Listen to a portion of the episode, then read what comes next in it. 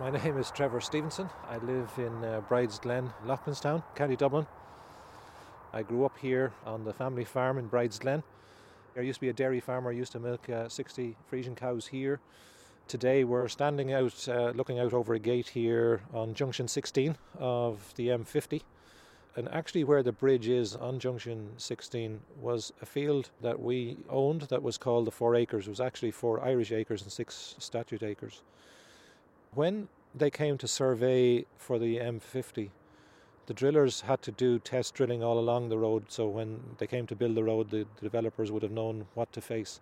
But this particular field, they drilled 18 metres down and never hit a rock or a stone. Now, the fields either side of it were very stony and rocky, but this field was the field where you would always grow your potatoes, your cabbages, whatever. It was a great field to grow crops, and it's um, it's kind of weird looking out now, looking at a big lump of cement uh, and bridge on the top of it, knowing what was there before. But it was one of those fields where you always got good crops, good field to work in. That's the sort of land all farmers love to have. You know that you can put a plough into it, and you know you're not going to hit rocks. You can grow anything you want to grow in it. Uh, it's a it's a dream for an Irish farmer.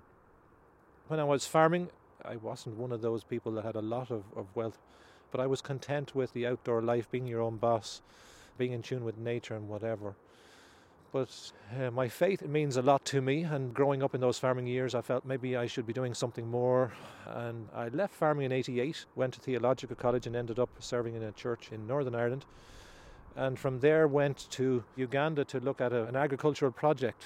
And uh, when I went to visit this on behalf of the church, who had given money to this project, I felt there was something I could do or something I should do. I felt I felt called of God to do it, to start up a farm project for this school that we had gone to, to visit. So Ruth, my wife, we went to Uganda in 1995 and we set up an agriculture project. We took on a commitment for three years. We were going to come back and continue on with life in Ireland.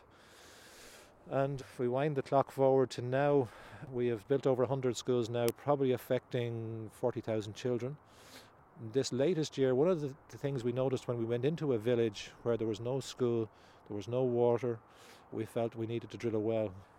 Last year, I went out to uh, one of the villages up in northern Uganda where they hadn't had water ever. I wanted to be there before the drilling team came, so I was in the village just minding my own business. When the drilling rig arrived, the women in particular and the men, but particularly the women and the thing, they started to dance, they started to sing, they started to clap, they clapped us and danced us into the site where we started drill. They were so excited. But when the water came, after about a day and a half of drilling, when finally we hit water and, and then we were starting to pump it, ah, the excitement, the dancing, the singing, it was unbelievable. And, and just to hear the stories and even see tears in old women's eyes that had been walking for miles for dirty water, now at their doorstep they had a source of clean water. It's something everybody should see. Some of our own staff in uh, Ugandan staff in Uganda, they've, they started asking me questions because first we had the IMF bailout, uh, then when the snow came, we were more or less paralysed. We couldn't move anywhere, and they were seeing all these pictures on television. And then we had no water, pipes were frozen, the pipes were burst, especially in Northern Ireland, and uh, they were starting to wonder what sort of a country is helping them out. They thought maybe we need to come and help you guys out and bring our drilling rig over and start drilling wells for us here in Ireland.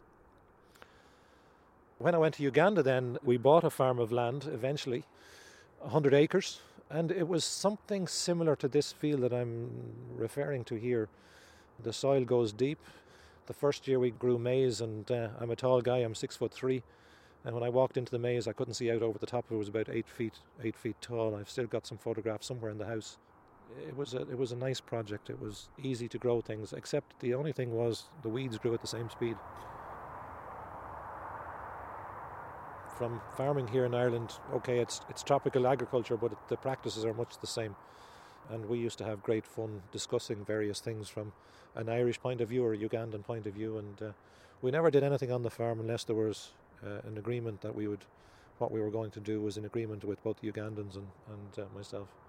The local knowledge in the older folk. I mean, you need an education obviously for the younger ones, but the older folk know the seasons. They know the the local lay, lay of the land um, even here in Ireland, I mean, we're looking out on the M50. There's a place not too far away from here, and they spent an absolute fortune putting in an underpass to land where they were going to put cattle. There's been no cattle on that land for the last 40 years. But where did they put the underpass? In a field called the Bog. Now, I think that says a lot to you. When they were building the motorway, I don't know what's happening there now, but when they were building the motorway, and I have plenty of people around who can be a witness to this, there was actually an, a life belt on the thing in case somebody fell into this, in case they drowned. It was the water just kept seeping in from everywhere. Now I'm sure they've sorted out since then, but um, you need to listen to local people and what they have to say. The, the, the old heads are the wise ones, you know.